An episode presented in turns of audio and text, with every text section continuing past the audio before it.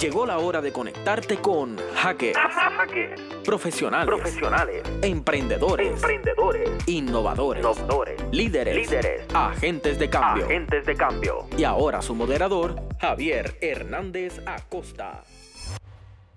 Muchos saludos eh, y bienvenidos a otra edición de Hackers, eh, este programa que producimos desde la Universidad del Sagrado Corazón, específicamente desde las plataformas de radioactivapr.com y de eh, sagrado.tv, donde pueden acceder a todas las ediciones de- del programa. Eh, y en esta ocasión eh, tengo un colega y amigo con el que vamos a estar conversando, eh, que es el doctor Alfredo Nieves Moreno. Alfredo, bienvenido a este programa. Buenas tardes, Javier. Muchas gracias y agradecido y feliz de estar aquí contigo. Que bueno, eh, Alfredo, nos conocemos de varios ámbitos. Ahora somos colegas aquí en la Universidad del, del Sagrado Corazón, eh, ya que Alfredo dirige la Facultad de eh, Estudios Interdisciplinarios, la Facultad Interdisciplinaria de Estudios Humanísticos y Sociales. Ok. La FIES. la FIES. eh, y también pues, nos conocemos también de- de- del campo creativo.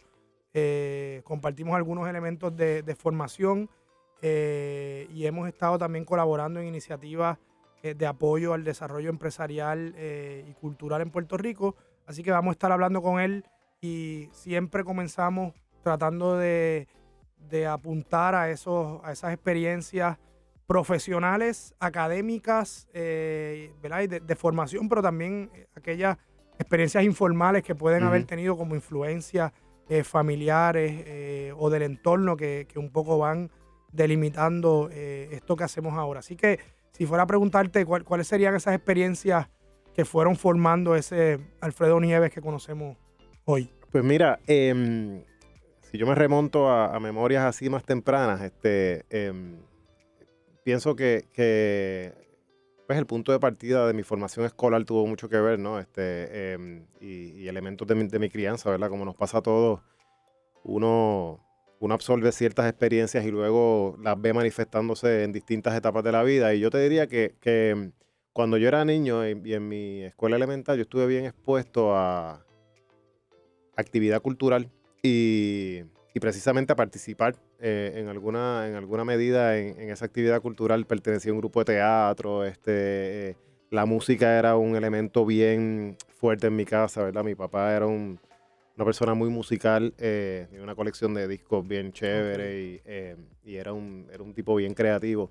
Eh, mi mamá era maestra de español, así que de ahí también saco eh, un elemento, pues, de, de- no solamente de creatividad, sino de, de rigurosidad en términos de la escritura, etcétera. Así que eh, yo te diría que, que una de las cosas buenas que yo tuve cuando niño fue que, que entre las luces y las sombras de la niñez tuve mucha exposición a, a- elementos artísticos y, y culturales y, y creo que eso definitivamente tuvo un efecto en términos de, de impulsar una sensibilidad hacia lo, lo que es el, el ámbito cultural. Ok. Eh, yo te diría desde, desde- desde primer plano, yo también fui atleta cuando, cuando niño y en mis años de adolescente. Yo creo que también hay otro elemento ¿En taekwondo. Practiqué Ah, taekwondo como por 10 años. Eh, y, y el, y otros deportes, pero, pero particularmente o de manera más consisten- consistente el taekwondo. Y, y yo creo que ahí hay un espíritu también de, de disciplina y de, y de arrojo que, que ese tipo de, de- de manifestaciones de artes marciales también promueven de alguna manera. Así que yo te diría que, que, que mis padres se encargaron de, de proveer un espacio, aunque fuera mínimo, de exposición a muchas cosas. Y yo creo que uno como padre, eso es una de las grandes funciones que uno tiene, ¿verdad? Es- es exponer a los hijos y que después los hijos escojan lo que quieran hacer, ¿no? Pero, pero exponerlos a, a- a las más posibilidades que, que se puedan. Y, y pues yo creo que eso fue un gran regalo que tuve en mi niñez. Y, y como bien planteas, estas cosas, ¿verdad? Exponer a, a los niños estas cosas luego va a tener un efecto y luego se va a reflejar eh, ya en una etapa de mayor madurez Claro. eh, con temas de disciplina, con temas de creatividad, etcétera, etcétera. Eh, el, el tema ya de educación formal, cuando, cuando entras a la universidad, ¿cómo fue ese proceso de decidir qué estudiar y por qué? Pues mira, eh, eso fue un, un proceso bien interesante porque eh, yo creo que hay unas características que yo me auto adjudico. Eh, Es que yo soy un tipo bien curioso. ¿verdad? Este, me gusta investigar, me gusta leer, me gusta buscar información.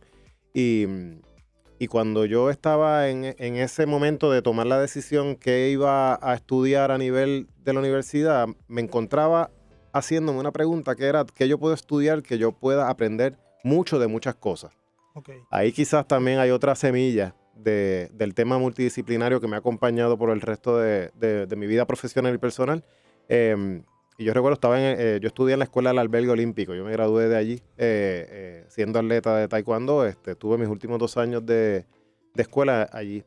Y la escuela del albergue olímpico es un gran proyecto de, escuela especializada en Puerto Rico y, y, y es una escuela internada. Así que yo pasaba básicamente toda la semana allí y esa experiencia me ayudó a mí mucho a, agarrarme a la lectura, eh, sobre todo literatura. Y, en ese momento donde yo estaba decidiendo que iba a estudiar, yo estaba leyendo muchas cosas, no solamente como parte de mi formación académica escolar, sino por interés propio. Y, por ahí me agarró la cosa. Este, eh, yo decido estudiar literatura comparada de bachillerato en la Universidad de Puerto Rico, un poco como resultado de, eso que te acabo de describir. Y estudio, entonces me gradué en el año 2000, entré en el 95, me gradué en el año 2001 de un bachillerato en literatura comparada de ahí de la universidad. Eh, posteriormente eh, vine aquí a la Universidad del Sagrado Corazón y, e hice una maestría en medios y cultura contemporánea bajo el programa de comunicaciones. Y eso fue una, también una, mirada muy multidisciplinaria, ¿verdad? Donde, donde había básicamente la oportunidad de, desde el campo de las comunicaciones interactuar con la cultura contemporánea y contextualizarla. Era que no era, una, no era una formación estrictamente de medios, sino que también había una deliberada intención de exponer a los estudiantes hacia los estudios culturales, etc. Y eso fue una, una para mí una buena pero un buen amarre de viniendo de un estudiante de literatura comparada, pues agarrar todo el tema de teoría cultural como un, como un segundo paso en mi formación académica. Y brevemente, y lo podemos continuar en el próximo segmento, pero en, esa transición de literatura comparada a una maestría, eh, ¿hubo alguna experiencia profesional? Eh, ¿Tú sabías que, ya estabas convencido de que ibas inmediatamente a seguir estudios graduados? Mira, no. Eh, de hecho, em, como suele suceder, estas cosas son, eh, salen de muchas dudas y de muchas preguntas. Este, yo, yo, el, yo creo que, más a nivel personal, y, quizás en el próximo segmento podemos hablar de eso, pero yo te diría que, si bien la experiencia de la niñez y todo lo que te describí ahorita tuvo eh, una, marca importante, y eso por un lado más positivo, también hubo eventos más dramáticos que, que dinamitaron decisiones como la, decisión académica, ¿verdad? Yo, em, Em, por ejemplo, yo, perdí a, a, mis padres muy joven, teniendo eh, eh, prácticamente 19 años y más o menos poco tiempo después nace mi hijo Itzian Abel. Y eso, y eso, y ese contexto me obligó a mí a, acelerar muchas cosas y muchas decisiones. Y en, el momento en que yo estoy haciendo mi bachillerato, yo, yo siempre trabajé, eh, ¿verdad? En trabajos de estudiante desde mi bachillerato, empecé a trabajar desde que salí de la escuela superior hasta hoy. Y yo creo que, que, esa vida profesional temprana también influyó en la toma de decisiones. Yo, yo empecé por literatura y, y, luego digo, bueno, pues estoy trabajando en todos estos trabajos de restaurantes, etcétera, que son bien valiosos y que son un espacio bien importante de desarrollo para un estudiante, pero a la misma vez me hacía preguntas, ¿qué viene lo próximo? Y, eso, y, y, esas experiencias profesionales y también el interés cultural empezó a generarme preguntas y yo decía, ¿cuál es el camino eh, que yo puedo hacer? Para continuar eh, fortaleciendo esto que había comenzado con un bachillerato en literatura, fortaleciéndolo, pero también que tenga una salida profesional, porque yo era un, joven papá que necesitaba proveer no solamente para mí, sino para, para, la persona responsable que venía de camino.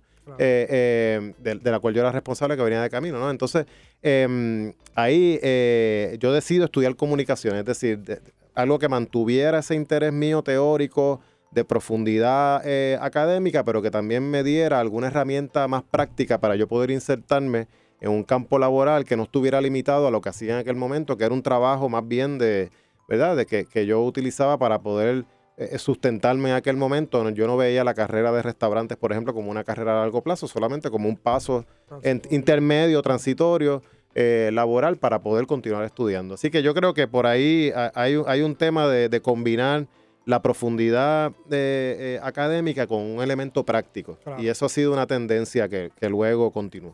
Vamos a una pausa y, y seguimos conversando sobre ese tema. En breve regresamos con Hackers, Emprendimiento, Innovación, Marcando la Diferencia. Regresamos a Hackers profesionales del emprendimiento y la innovación.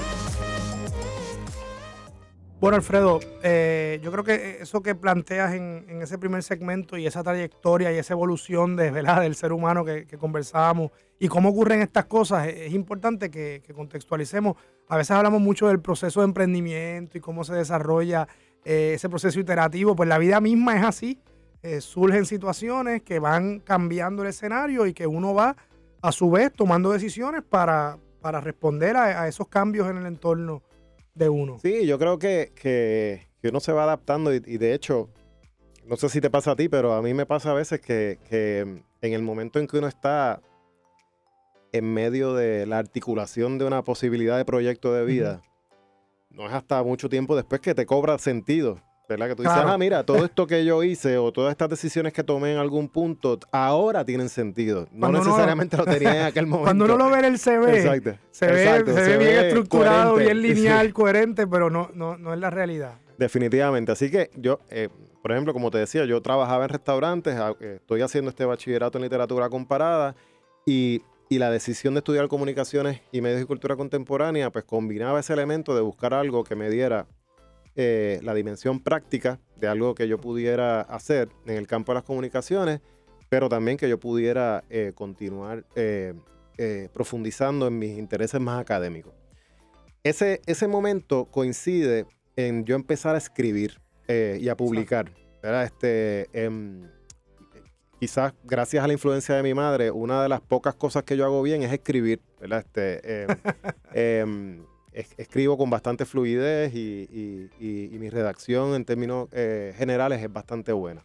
Así que yo me gané la vida escribiendo en un principio. ¿no? Este, yo hago mi transición del mundo de los restaurantes hacia la publicidad. Eh, gracias a que yo estaba haciendo una maestría en comunicación en esta universidad y que y, la escritura me da un paso hacia de, salirme de, un, campo profesional e insertarme a otro. Em, eh, y, yo empiezo con la escritura y una agencia de publicidad me contrata como copywriter. Y, y ese fue mi primer, mi, primer, mi primera oportunidad de trabajo en el campo de las comunicaciones. Simultáneamente, durante esa experiencia, que, estaba acompañada con mi proceso de maestría, yo empiezo a publicar. Eh, y básicamente empiezo a hacer eh, periodismo cultural. Eh, el primer espacio donde publiqué fue el, Claridad y, este, ¿verdad? y medios que estaban a tono con con el tipo de contenidos que yo estaba generando en ese momento. Luego tengo una oportunidad de colaborar de manera más fija con el periódico Diálogo, escribiendo columnas solamente sobre música. Yo me dedicaba principalmente, mi enfoque era la escena independiente de música de aquel momento, ¿verdad? De eh, eh, esa primera década de los años 2000. Em, y, y así sucesivamente yo empiezo como a explorar eh, eh, a combinar el elemento práctico de trabajar en, publicidad, ¿verdad? En un trabajo que me pagaba y siempre combinándolo con un, espacio de creación eh, que no estaba consignada a, generar ingresos, ¿no? Pero lograste, o sea, de, alguna manera lograste canalizar tu, tu, formación académica con tus intereses, ¿verdad? Y, y lo que te apasionaba en un contexto laboral y que te generara ingresos. Exacto, sí, y eso era una... Eh, me, encantaba porque en aquel tiempo, este, literalmente tenía una vida de escritor, ¿verdad? Este, eh, eh, y, era, ¿verdad? Eso es un privilegio en cualquier liga. Entonces, ¿verdad? Yo literalmente escribía para comer. Entonces, em, eso, eso es un gran privilegio y, y, eso y esas experiencias profesionales llevaron a otra. Posteriormente, en ese momento, luego yo, eh, eh, mi, maestría yo la termino y, mi maestría genera una tesis que luego se convierte en mi primer libro, que en el 2011 lo, publico, cinco años engavetado, ¿verdad? Estos procesos pasan así. De repente acabó la tesis, yo engaveté eso y cinco años luego lo publico como un libro.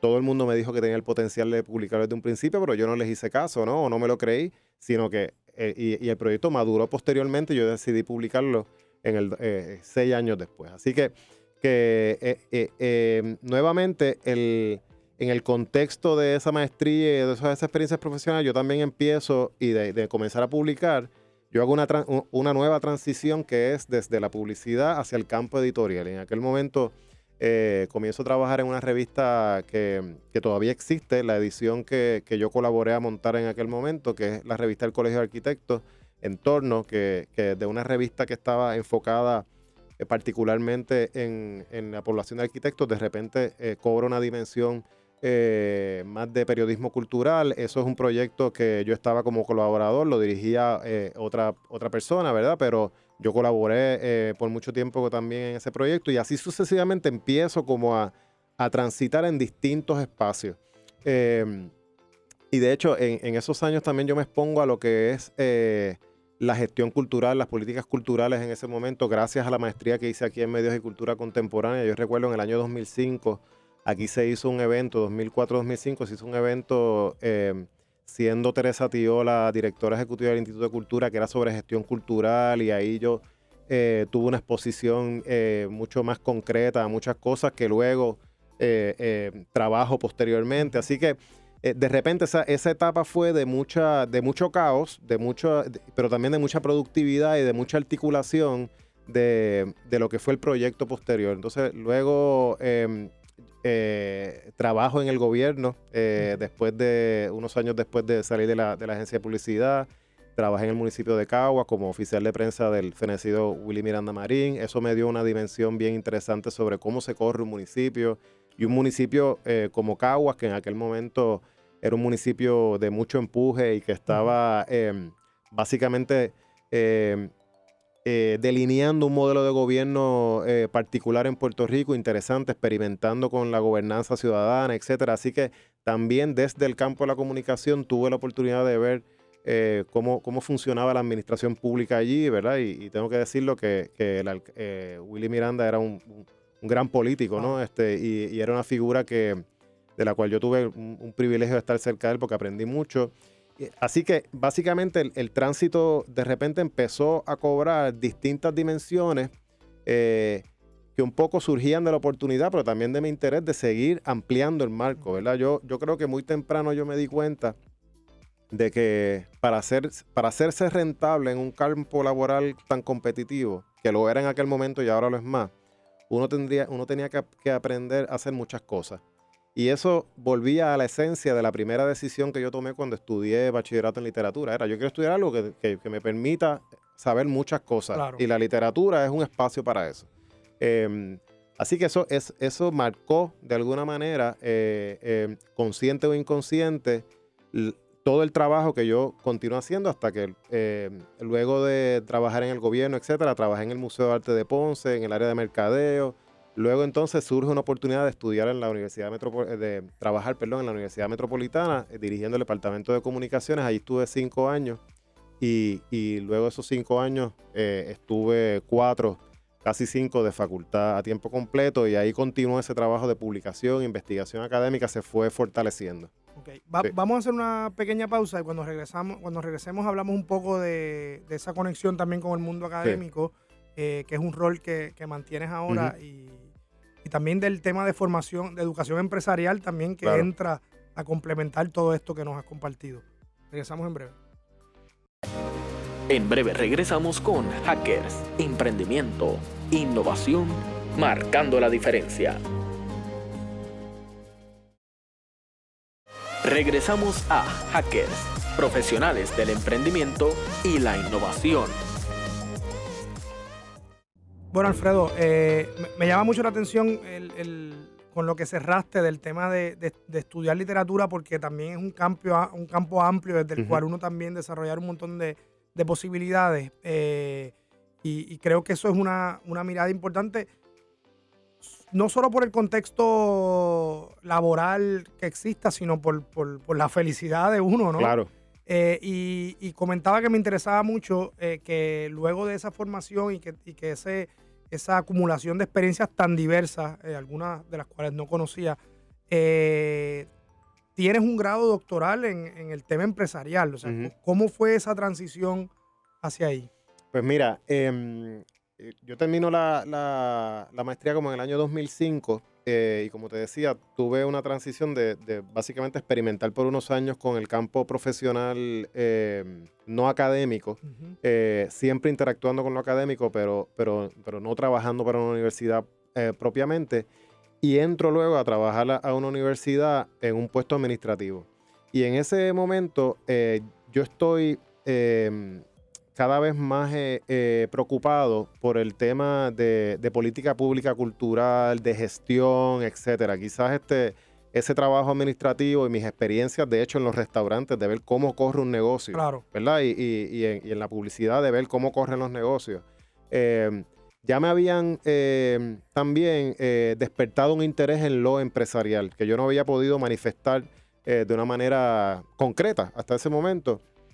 Así que eh, trabajando eh, em, ya en, en la universidad, yo em, eh, solicito un programa de posgrado en gestión y política cultural eh, que es el mismo que, que, ¿verdad? que compartimos, que es un programa de la Universidad Autónoma Metropolitana de México.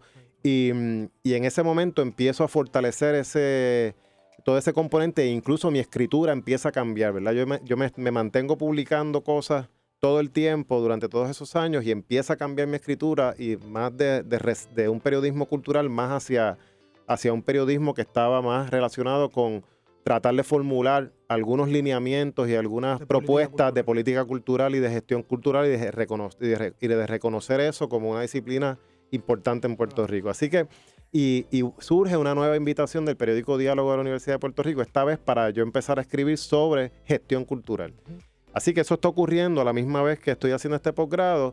Y ese posgrado y toda esa experiencia y toda esa exposición a información nueva para mí eh, pro- eh, eh, eh, eh, profundiza el interés en, en yo explorar el campo empresarial. Y decido entonces hacer un doctorado en, en- le llama, en la Universidad Antonio de Nebrija en Madrid, le llaman allá ciencias empresariales Claro. con una especialidad en dirección internacional de empresas. Y, y me lanzo ese proyecto, eh, eh, el cual disfruté mucho y decido mi tesis doctoral enfocarla en el campo del cine, que de repente de estar en muchas ocasiones pensando en lo grande de la política cultural de Puerto Rico, pues me doy cuenta que para poder solucionar los asuntos de política pública, pues hay que empezar por un sitio, ¿no? Este, muchas veces eh, pensamos en una política cultural o en un proyecto cultural para el país, pero tenemos que ver que cada área de lo cultural tiene su particularidad y que para poder crear esa gran política cultural tenemos que resolver cosas muchas veces más específicas. Así que yo empiezo a interesarme mucho por la legislación sobre cine y le dedico mi tesis doctoral a eso. Así que, y, es otra vez, eh, tratando de, eh, si bien es también desmitificando el tema de las empresas, de que solamente están limitadas a un tipo de negocio, sino es, Claro. es- es trasladar esa teoría y eso fue bastante interesante en mi facultad, de, de tratar de traer lo cultural a una, a una facultad tradicionalmente de, de empresas, ¿no? Este, de, de empresas más tradicionales, ¿verdad? Y, tratar, y plantear un tema de empresas creativas eh, fue bien interesante y fue una batalla que gané en, en aquel momento, ¿no? De decir, mira, eh, o sea, una- el, el cine, parte eh, eh, el cine y la política cultural es parte, eh, o sea, tiene un componente empresarial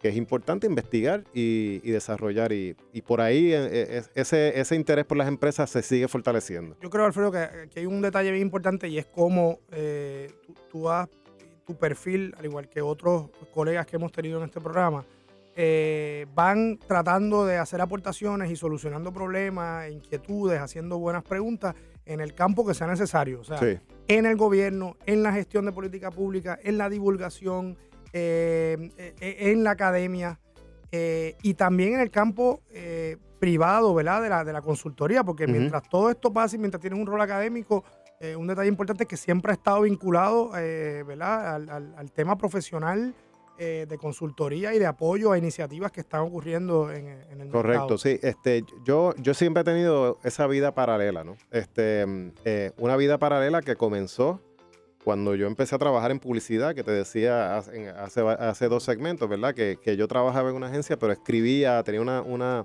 una, una escritura alterna que yo hacía eh, de periodismo cultural, que era eh, básicamente corría dos cosas a la vez, ¿no? Entonces, eso, eso me ha acompañado siempre, el, tratar de no estar involucrado en un solo proyecto. Y, y es lo que pasa hoy, ¿no? Este, em, eh, el, el tema empresarial, eh, el, haber hecho ese doctorado y empezar a profundizar en el tema empresarial me abre las puertas para colaborar contigo en algún momento en inversión cultural y en el programa de desarrollo de empresarios creativos en el nido, ¿no? Este, y hacer eh, eh, no solamente dar talleres, sino participar como mentor.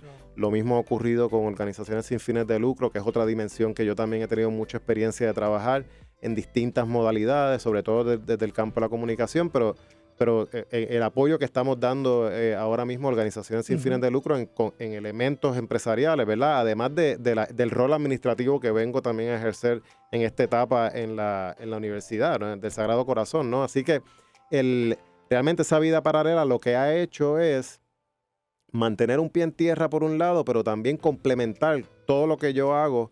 Pues, yo lo veo todo integrado, ¿no? Este, eh, y creo que, que es un, un elemento importante que, que los estudiantes, la audiencia, no porque lo- no, no por, porque yo lo, porque me haya salido a mí, ¿verdad? Sino porque creo que es la tendencia de que la gente tiene que aprender a ser lo más diverso posible, ¿verdad? Este, y, y manejar distintos campos de conocimiento, porque creo que el profesional de hoy en día es un profesional que tiene, que no está necesariamente especializado en una cosa, sino que puede manejar distintos Claro. componentes de conocimiento y, Yo te y escucho y la, profesionales. y la imagen que tengo es el tema, es, la tela, es una telaraña, Claro. ¿verdad? Que tú vas también tejiendo y vas intercalando.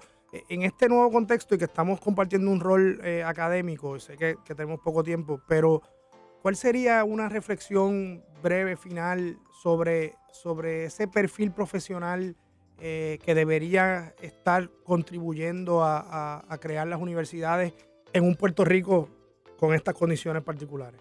Mira, pues eh, pa- para mí es otro privilegio estar aquí en la FIES dirigiendo esta, esta facultad porque yo creo que hay una gran oportunidad de, de influenciar ese proceso desde la universidad. Em, yo creo que, que el perfil que necesita Puerto Rico es un profesional que, que- sea emprendedor, ¿verdad? Este, sobre todo un espíritu emprendedor que todos lo tenemos de alguna u otra manera. em, y, que sea multidisciplinario, ¿verdad? Yo creo que para mí, para mí e innovador, ¿verdad? Yo creo que la- el campo profesional, no solamente por el elemento de la competencia fuerte que hay eh, laboral, sino que yo creo que, que- que también hay un elemento de, de que no importa si tú estás ubicado en una empresa tradicional o tú estás ubicado en tu propio negocio, ese espíritu de emprendimiento y ese espíritu de, de innovación y de multidisciplinariedad eh, es importante tenerlo porque es, es, es la norma ahora mismo, Claro. ¿verdad? No, el- en, en cualquier sitio que uno está, uno está interactuando con gente de distintas disciplinas y uno no tiene que dominar el campo del otro, pero sí ser sensible. Entonces yo creo que, que, que, que esa sensibilidad es bien importante cultivarla, no solamente desde el campo de la universidad, sino desde los grados ¿verdad? Más, más básicos de la educación de, de las personas. Y yo creo que la gran responsabilidad y el gran desafío que tenemos en este momento es ir eh, transmitiendo ese, ese discurso en el diseño de lo que hagamos en la universidad. Eh, ¿verdad? Que no sea una cosa circunstancial, sino que sea por Por diseño. diseño. Eh, y que en ese diseño obviamente participe toda la comunidad universitaria, porque es la comunidad universitaria la que tendrá que ejecutar eso, ¿no? Así Claro. que, que, que yo creo que es importante eh, bajar eso a, a todas las esferas de la institución, desde la gente que trabaja en la administración hasta la gente que está en el salón de clase para que pueda transmitirlo efectivamente a los estudiantes. ¿verdad? Un espíritu de emprendimiento e innovación eh, sazonado con una visión multidisciplinaria, porque la visión multidisciplinaria no solamente permite lazo social con otra gente, sino que permite un, añadir un carácter internacional a lo que hacemos. Y yo creo que en, ese momen- en este momento es bien importante también considerar que el, el espacio profesional no está limitado a Puerto Rico, nunca lo ha estado, pero quizás en este momento el velo se corrió definitivamente y que la, la posibilidad de interactuar con el mundo es mucho más viable de lo que era hace unos años atrás. Bueno, Alfredo, estupendo. Eh, muchas gracias por tu tiempo y, y- y seguiremos la conversación. Vale, muchas gracias a ti, Javier. Gracias. Gracias por habernos acompañado en Hackers. La próxima semana los esperamos en un espacio en donde seguiremos en contacto con los profesionales que dejan su huella a través del emprendimiento y la innovación.